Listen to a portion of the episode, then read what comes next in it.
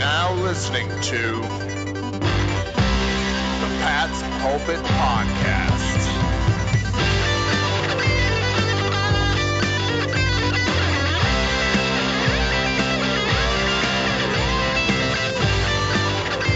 All right. Hello, everybody, and welcome to the Pat's Pulpit Podcast, the Week 15 recap edition of a wild stretch of games in the National Football League. It took about 15 weeks for a ridiculous week like this to finally take place, but it did. Capped off with Patriots Steelers, which is what you're all here for. But first, as always, I am Alec Shane here with my good buddy Rich Hill. Rich, have you recovered? You all right? You hanging in there? I have to say that Sunday's game between the Patriots and Steelers it ranks. I, I mean, not the it's not the best because just the the magnitude of the game was not as important, you know.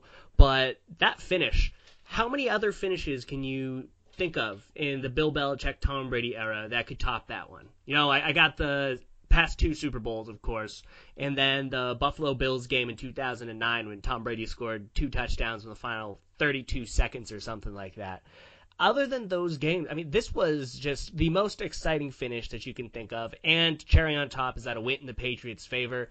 I don't know when I'm going to come back down from this high, Alec, because that was just an incredible game to watch, and it capped off. You know, they won the division. They're in the number one seed. What more could you ask for?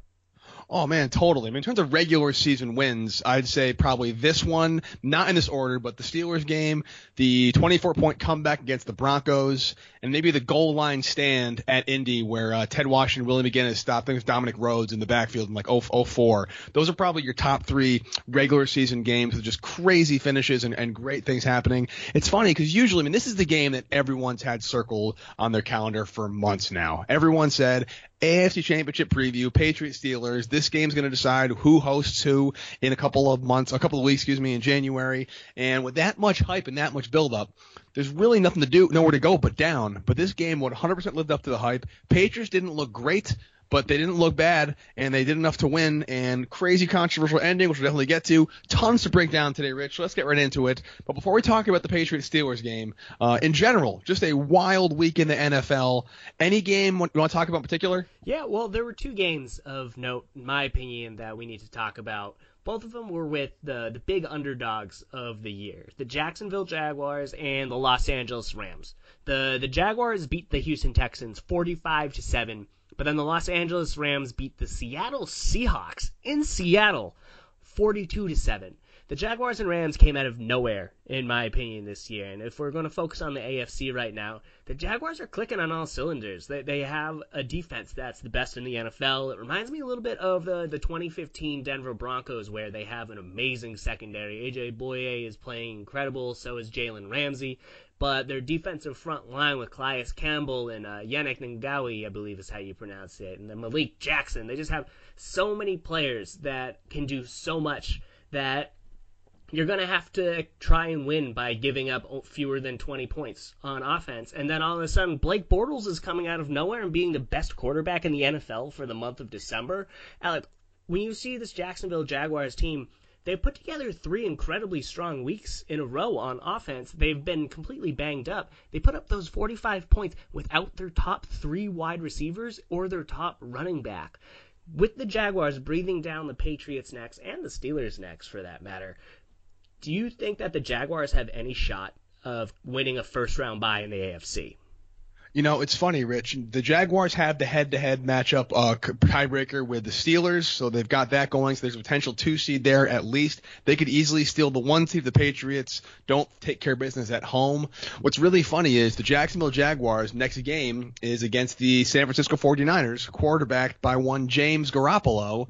And I feel like that is their best chance to lose one because they finished the season against the Titans, who at that point will most likely be playing for their playoff life due to their loss this past Sunday at 49ers, courtesy of another James Garoppolo drive to get him into field goal range. So maybe this time next week, Rich, we're talking about Jimmy Garoppolo doing the Patriots a favor from all the way across the country taking the tight, taking the Jaguars down and securing a first round bye for the Patriots. That would just be a beautiful, beautiful moment for the Patriots, and I will guarantee you that if that takes place, I'm going to write the very first article saying that Bill Belichick planned that. He did it on purpose. he knew that Jimmy Garoppolo would lead the 49ers to a victory against the Jacksonville Jaguars to give the Patriots a first round bye.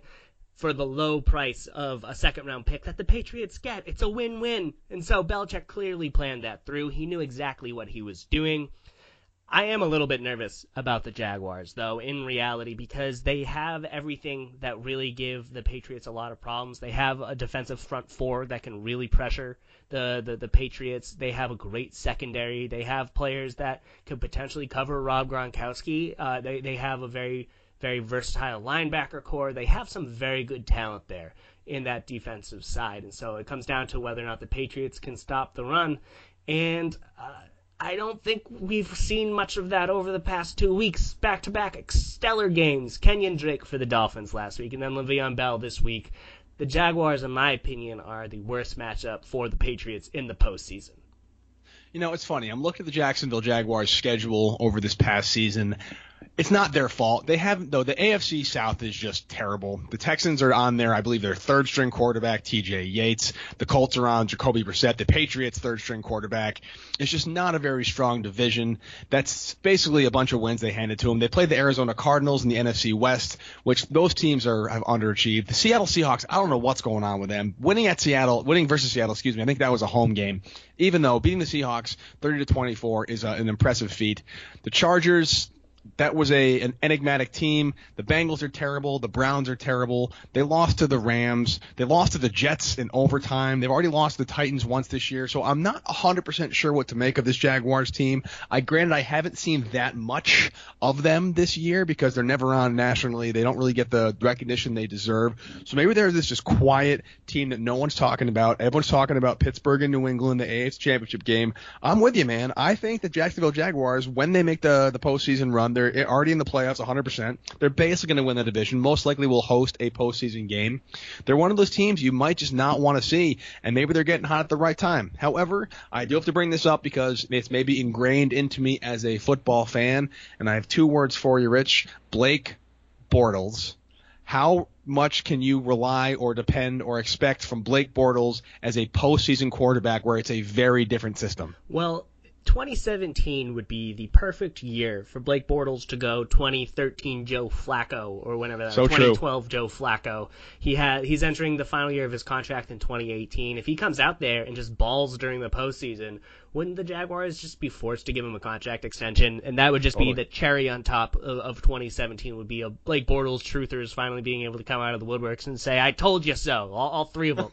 uh, but yeah, the, the Jaguars have the three seed they would have an opportunity to host a, a, playoff game, which would be incredible to see. This would be just an amazing turnaround for, for Jacksonville.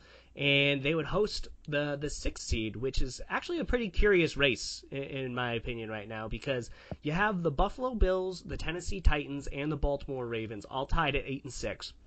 And then you also have the Los Angeles Chargers. They just lost to the Chiefs this past week, but they are sitting at 7 and 7 and they do have an outside chance of reaching the postseason because, and this would be the most Buffalo Billsy way for Buffalo to miss the postseason, the Chargers have the head-to-head tiebreaker over Buffalo thanks to that certain game where the, the Bills decided they would bench Tyrod Taylor in favor of Nate Peterman, who threw five interceptions in the first half of the game. And if that were the case, if that were the case where, say, you know, the Baltimore Ravens get the fifth seed because they win out, they have a super easy schedule. I believe that they're playing the Colts and then the Bengals, so they should win out. They can go 10 and 6. They could be the fifth seed.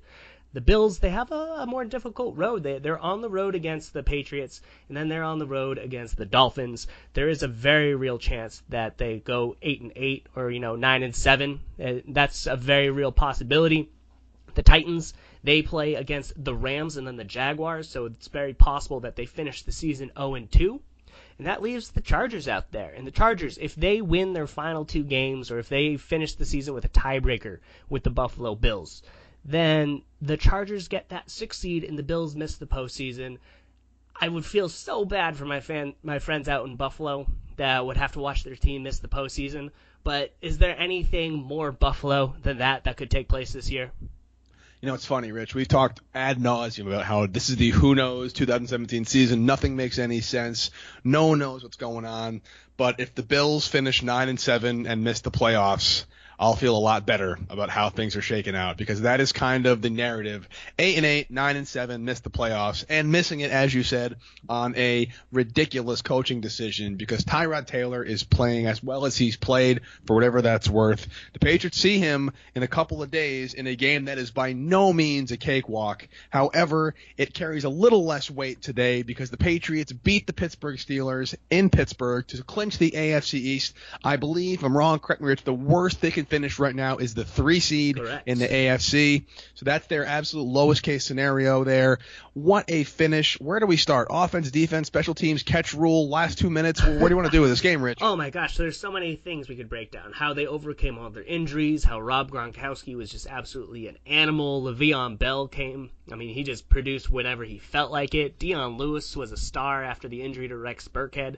But let's start with talking about the, the New England Patriots offense. They, they only got three drives in the first half, which is one of the lowest in the Bill Belichick era. It's very, very rare for them to only get three opportunities to score. And they put up 10 points, which, all things considered, it sounds or seems like a, a low output, but 10 points on, on three drives is actually pretty outstanding. They, they went toe to toe with the the Steelers over that point, and they scored a touchdown right out of the the halftime break to to notch it up at 17-17. But it felt like for the first three quarters of this game, the Patriots offense couldn't figure out what it wanted to do uh, against the the Steelers until they figured out that Rob Gronkowski cannot be defended by Pittsburgh.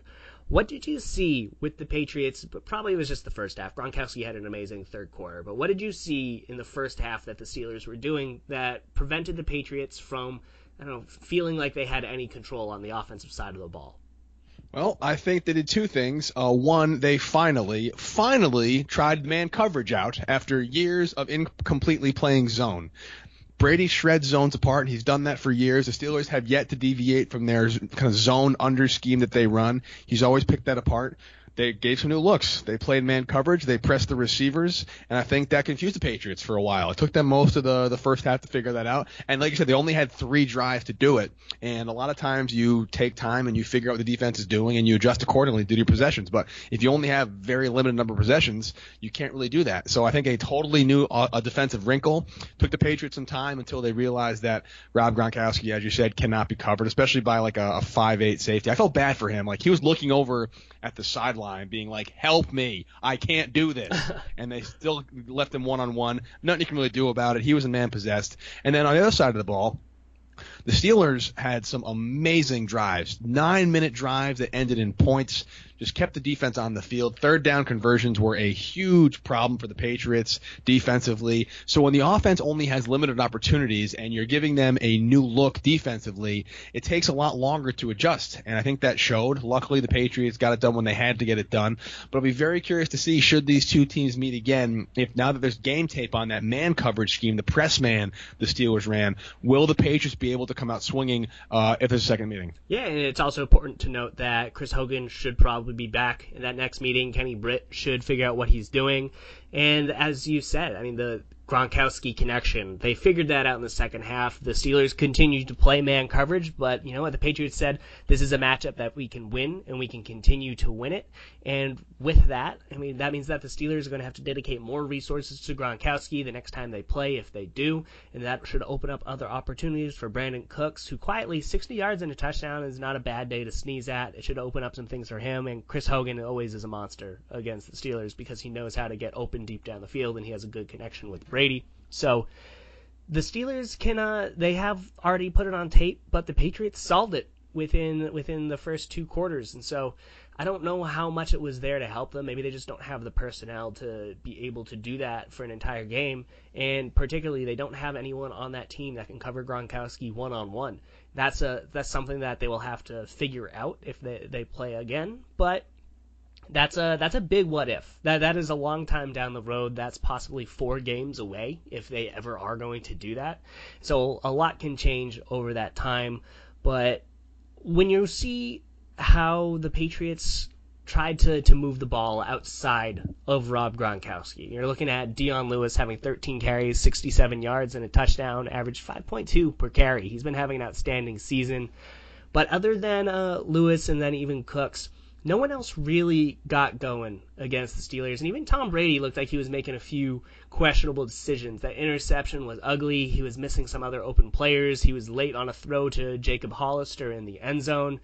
Are there any other parts of the Patriots offense that give you concern moving forward or how they, they weren't able to step up when the Patriots needed them most? Yeah, well, I think uh, actually that, that question all relates back to one thing. I think it's the interior of the offensive line. I think you're seeing the guards and center David Andrews on ISO blocks with some pretty stout defensive linemen. Tight ends and backs are usually allocated towards chip blocks off of the edge, which leaves Joe Thuney and Shaq Mason, who's been playing well, and, and David Andrews. Andrews and Thuney have been struggling recently because they're asked to block one on one, and they've been losing a lot of those battles. And again, beating Tom Brady isn't that hard on paper, in that you get pressure up the middle and don't allow him time to step up. If you can do that early and consistently, he starts hearing footsteps, and you can force him off those back throw bad picks that he's known to throw. So hoping that Joe Thuney and David Andrews can get off the schneid a little bit because I think the uh, the tackles, Cam Fleming slash Adrian Waddle and Nate Solder had very good games. I think that Dwayne Allen was a great blocking tight end. Gronk is the best blocking tight end in the game, and the running backs are good at picking up the blitz and chipping at the line. But those interior the offensive line guys, they're going to have to have a lot of one-on-one matchups coming forward. Now, the good news is that the Bills and the Jets don't offer the same kind of interior menace that the Steelers and the Dolphins have, but still, you're going to have one-on-ones going forward, and if you can't figure that out, you have to reallocate your backs and maybe your tight ends, maybe James Develin as a fullback, and that alters the entire run slash passing scheme. So I'm hoping they can figure the offensive line interior side out, and that will really open up the running game, get the play action going again, and allow Tom Brady to get more comfortable. Yeah, absolutely. What we were talking about earlier in this podcast is that the Jaguars are the team that have the defensive line perfectly capable of just beating every single one of those one-on-one matchups on that defensive front that could cause a lot of problems for the Patriots moving forward. Uh, Tom Brady, though, I want to talk about him for a little bit.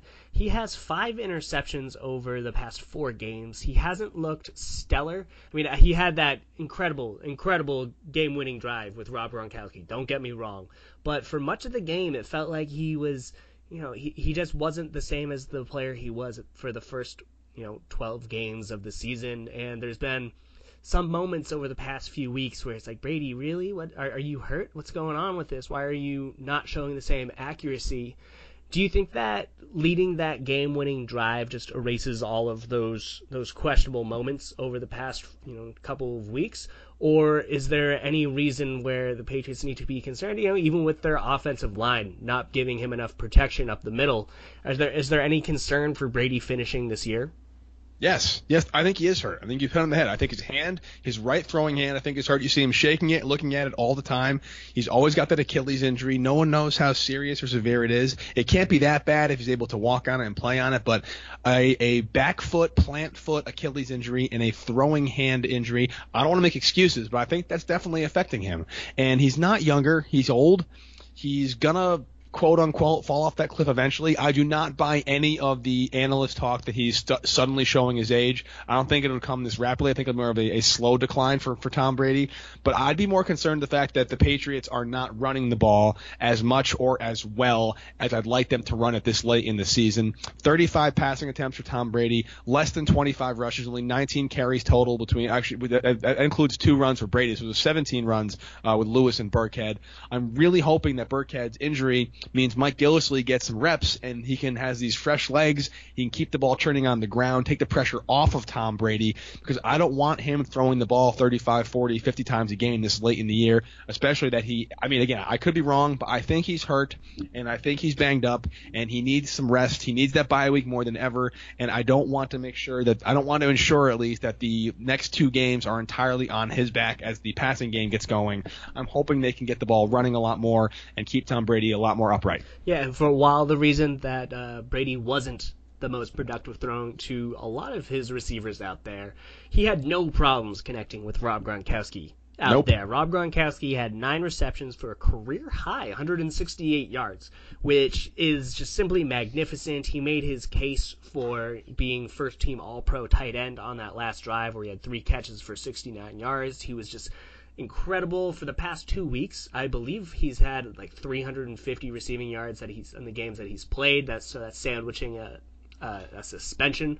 So Gronkowski is playing his best football possibly in his entire career right now, and that's a that's very fortunate for the Patriots. He's also blocking at an incredibly high level, and so there is plenty of hope for this offense to just kick up another level when their the offensive line starts producing, or Chris Hogan returns, and even Mike Gillislee could add that boost in the run game.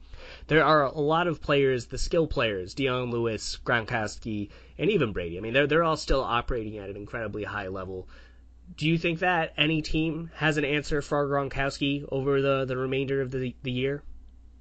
Uh, it's funny. I would love to see the Patriots. This is obviously uh, 2020 high set, but I'd love to see the Patriots at Miami with Rob Gronkowski and how that press man offen- uh, defensive line able to get pressure worked against a Patriots offense that has that outlet with Rob Gronkowski because there's a very legitimate chance the Patriots will play the Jaguars at some point in the postseason. And as you mentioned, that defensive line is fierce and that secondary is incredible. So that could be a very tall order. In terms of who they have left, uh, the Bills cannot handle Rob Gronkowski legally. We'll see if there's any kind of repercussions or revenge they're looking to take on him. And the Jets are going to be. No, I'm not worried about the Jets either. Uh, the Ravens, of course, are always scaring me. I don't want to talk about postseason yet because there's still some business to take care of in the regular season.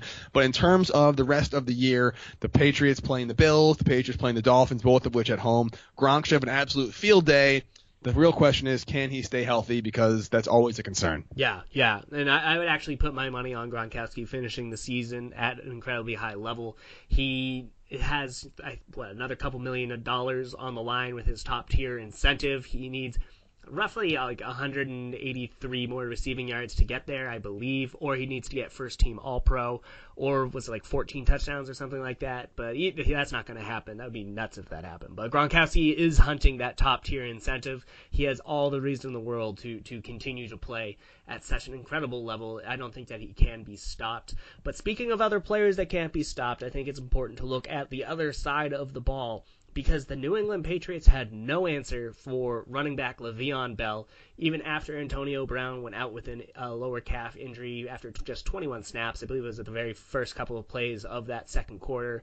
Brown was out, so Bell was clearly the, the top focal point of that Pittsburgh offense. But he rushed for 117 yards and a touchdown and caught five passes for 48 yards. Patriots didn't know what to do with him. Alec, what did you see that gave the Patriots the biggest problem handling Bell? Well, let me ask you this, Rich. Let me answer that question with another question. Uh, which player on the Steelers offense did they have an answer for? That is a that is a good one. Um, ben Roethlisberger, maybe. I mean, to be quite honest, that that'd be my best uh my best guess. But no, really, they, they just couldn't figure out the, the Steelers. They I believe that they didn't get a three and out until their very last drive. They didn't force them to punt until towards the end of the game after you know their opening drive three and out. So the Steelers had no problem marching up and down the field the entire day. They had an eight minute and 39 second drive to drain the majority of the clock in the second quarter, and then they had another seven minute 24 second drive at the start of the fourth quarter. I mean, that's an entire quarter's worth of play where actually they only got seven points out of it. so that that's what the, the Steelers were hoping to do. They were hoping to control the clock, keep Tom Brady off, make sure that Brady didn't get as many opportunities against the Steelers offense to put up points, and that was what they were hoping could they could do to to win the game. But as you said, I don't think that the Patriots had a great answer to anyone on the Steelers offense. And also, I feel like you mentioned Le'Veon Bell. And we should stay on him for a while. I feel like again, I don't have the the exact breakdown in terms of stats of of where he ran and how he ran, but I feel like his up the middle runs were not that successful, three maybe four yards at a clip at most. But every time they did a toss or a sweep, first down, first down, first down. They cannot set the edge right now. I don't know why that is. It seems to me ever since Cassius Marsh went away because he couldn't set the edge, they didn't really find a replacement for him. And it happened last week with, with, with Drake. It seems that running backs who are quick around the corner can absolutely eat this defense alive. And unless you convince me otherwise right now, Rich, I just don't personally believe that the return of Kyle Van Noy will suddenly mean that the Patriots will not give up first downs on running toss plays and sweeps. So please convince me that Kyle Van Noy is this magical savior that will save this running defense. Well, okay, so first off, based off the numbers, what you said is exactly true. Le'Veon Bell, 44 rushing yards on four carries around the end, both left and right side. So that's 11 yards per carry on running plays towards the edge. And it's exactly what you said. Cassius Marsh was not there on the edge. And that is actually what Kyle Van Noy brings to this defense. I believe that Kyle Van Noy, he isn't the best player on that defense, but he's far better than the other players that they have going out there. Eric Lee is dealing with an injury, and then the Steelers decided they would just run against him the entire time. Trevor Reilly is not that great of a player in the scheme of things. He's a good role player, but Kyle Van Noy is a great every down player for the Patriots because you can trust him in that Rob Ninkovich kind of way to, to do exactly what you need him to do on the edge. He's not going to be a game changer in the sense that he's going to get, you know, three sacks and a force a fumble or anything like that, but I feel pretty confident in saying that if Kyle Van Noy were out there, Bell would not be averaging 11 yards per carry around the edge.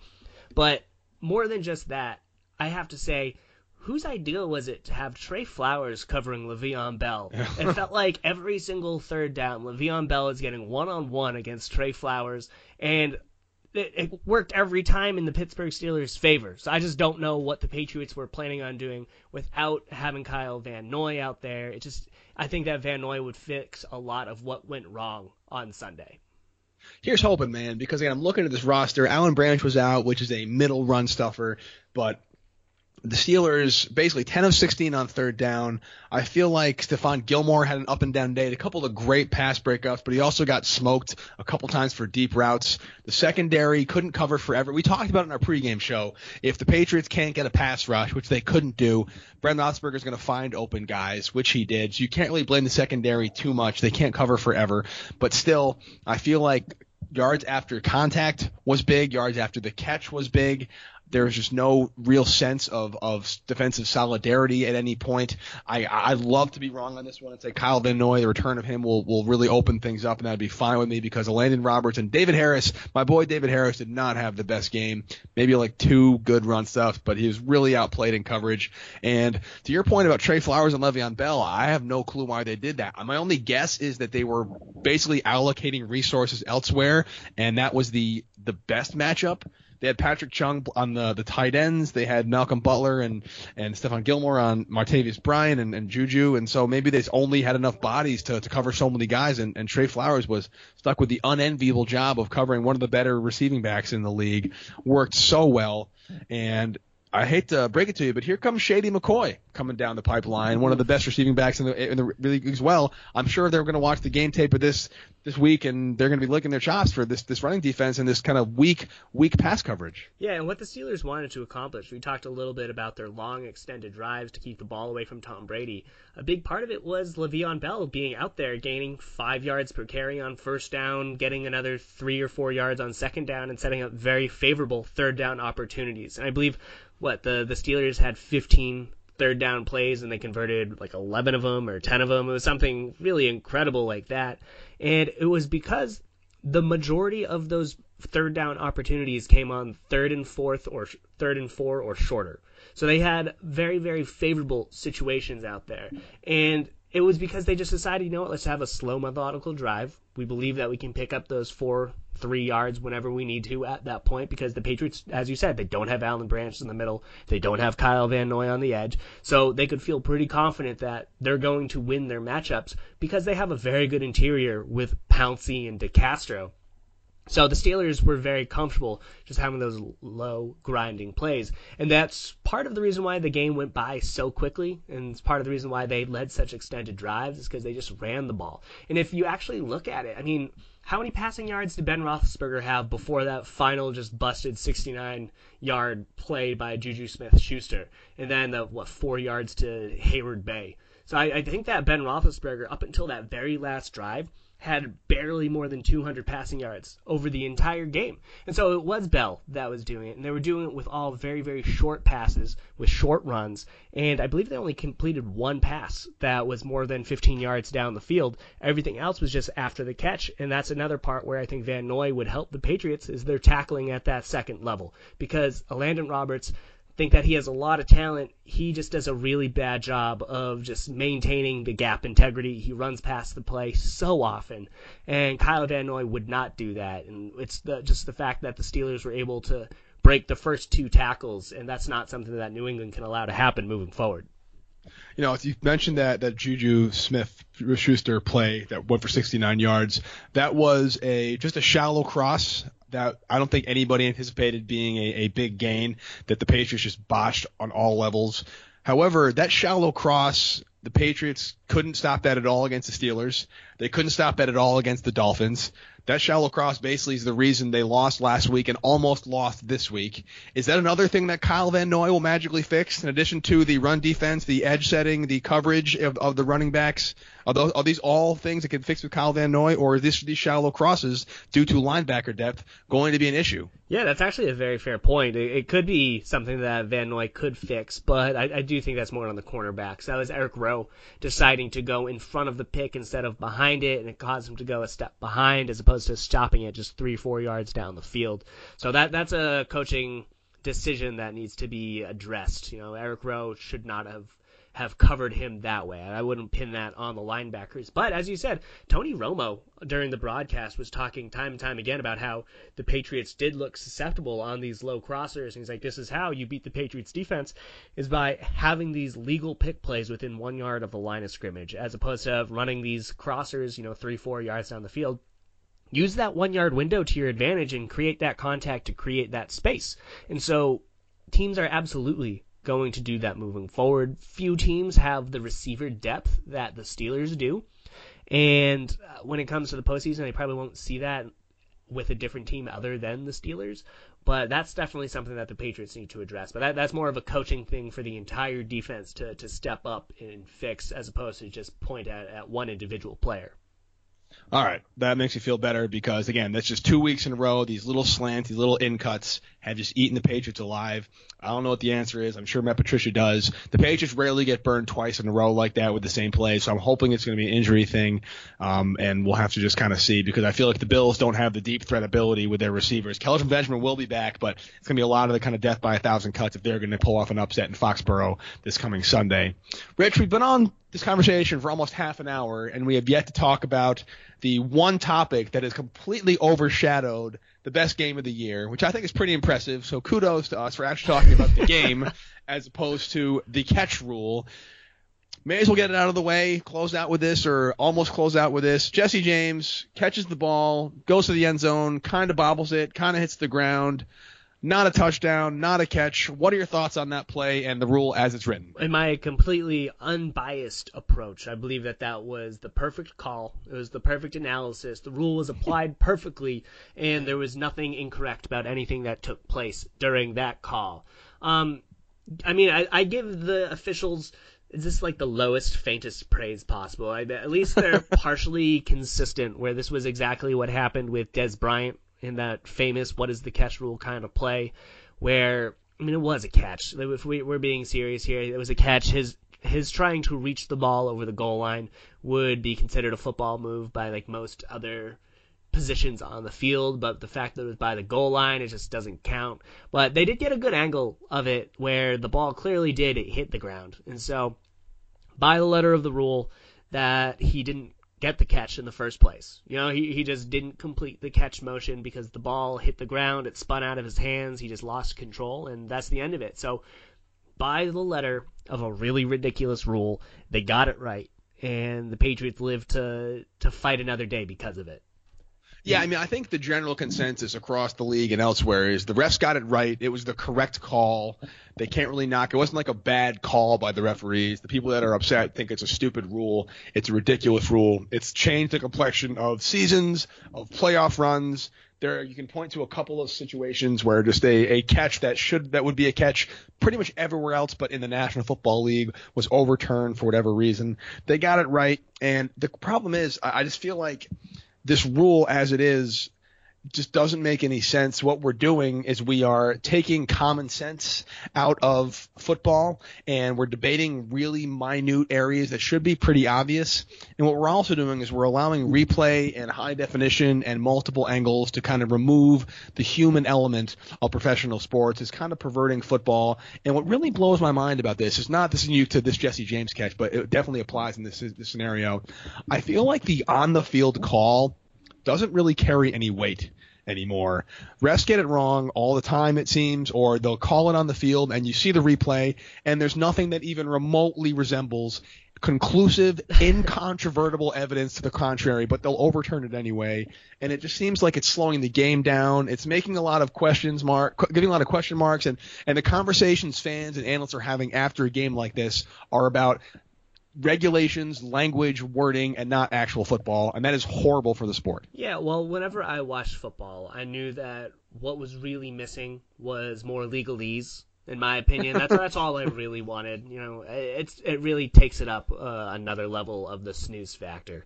Um, yeah, yeah. I mean, there. This is a rule that has gone in the Patriots' favor, so you can expect it to be changed during the next committee meeting this Yep. March. They will finally change the wording to I don't even know what they're gonna do. They, there's gonna they're gonna change it to something else, and then there's gonna be another loophole scenario in around week six or seven of the season. Everyone's still gonna complain about it because it's not going to ever be a perfect rule because exactly the reasons you said. There is high definition replay where the slightest anything can can make the ball go one direction or another. They are not giving the the appropriate I guess deference to the original call on the field, so they'll change it however they feel, and that leads to more inconsistencies. So it's just not something that's going to work. I, I think that the rule that they have right now isn't perfect, but any other rule that they're going to change to, I know for a fact is just not going to be perfect either. So whatever happens will happen. In this particular instance, it went in the Patriots' favor. It could very well go against them at some point in the postseason. But for right now, Patriots are 11 and 3, the first seed in the in the in the conference. They have the driver's seat. They're going to play the Buffalo Bills next week at home, and then they get another game at home against the New York Jets to close out the season. Alec, how are you feeling about next week's game against the Bills? I am inexplicably terrified of the Buffalo Bills for some reason. This is at Gillette. The Patriots do not lose to the Bills at home, but I feel like they got a couple of bounces last week or this this yesterday's game. The Bills have a lot to play for. They are right in the thick of that six seed. They basically have to win out to have any legitimate shot at the postseason. They can technically squeak in at eight and eight, but they need a lot of things to fall their way. They are still upset over the Gronkowski hit a couple weeks ago. They played a tough Miami team that the Patriots got more or less smoked by. They dominated them. The Bills are playing a good, good, good style of football right now. And if you look at the way that Le'Veon Bell ate this team alive, you now have Le'Veon Bell, excuse me, now have LeSean McCoy combined with a mobile quarterback and Tyrod Taylor.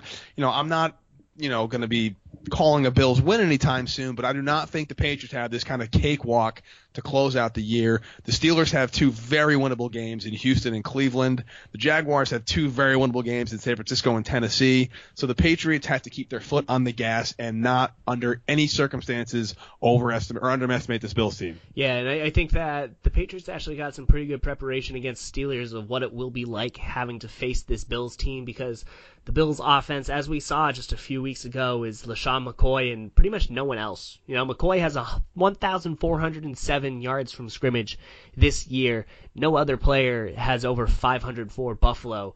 And that just means that McCoy is the entire engine of the offense. The Patriots are going to dedicate all of their resources to stopping him. They may or may not have too much success doing that, but it, it really simplifies what the Patriots at least have to, to plan on accomplishing.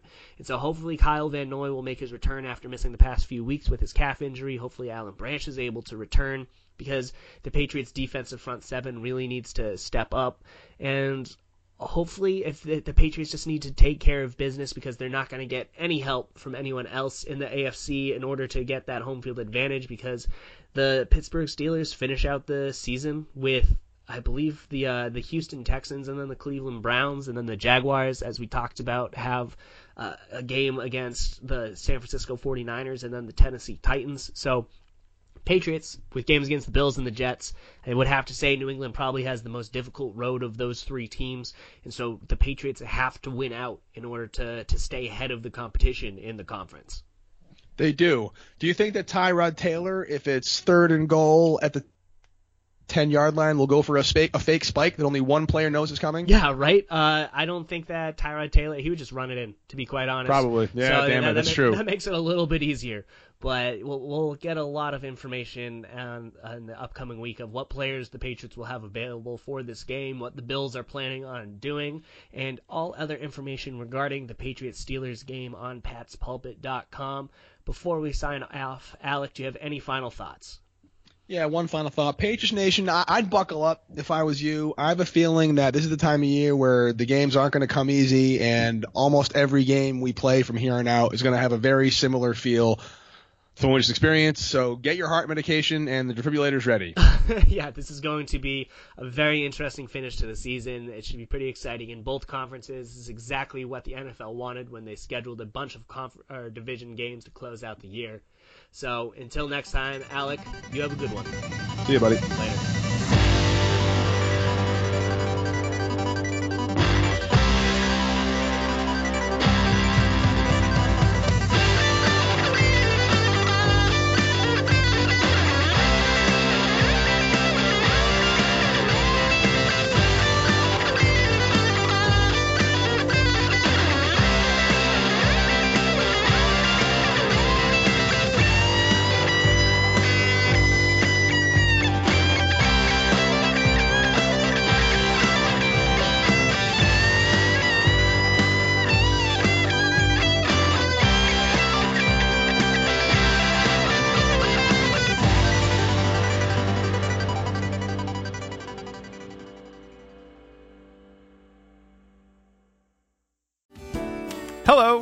I'm Spencer Hall from SB Nation, and I want to tell you about my new show, It Seemed Smart.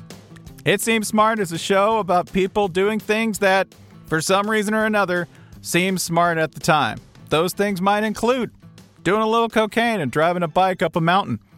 Or, I don't know, maybe racing 100 miles per hour across the country in the middle of the night with no one's permission. Or even stealing a bat from an umpire's room in a Major League Baseball park. Check it out, and if you like it, tell a friend. I'm Spencer Hall. Don't do anything smart.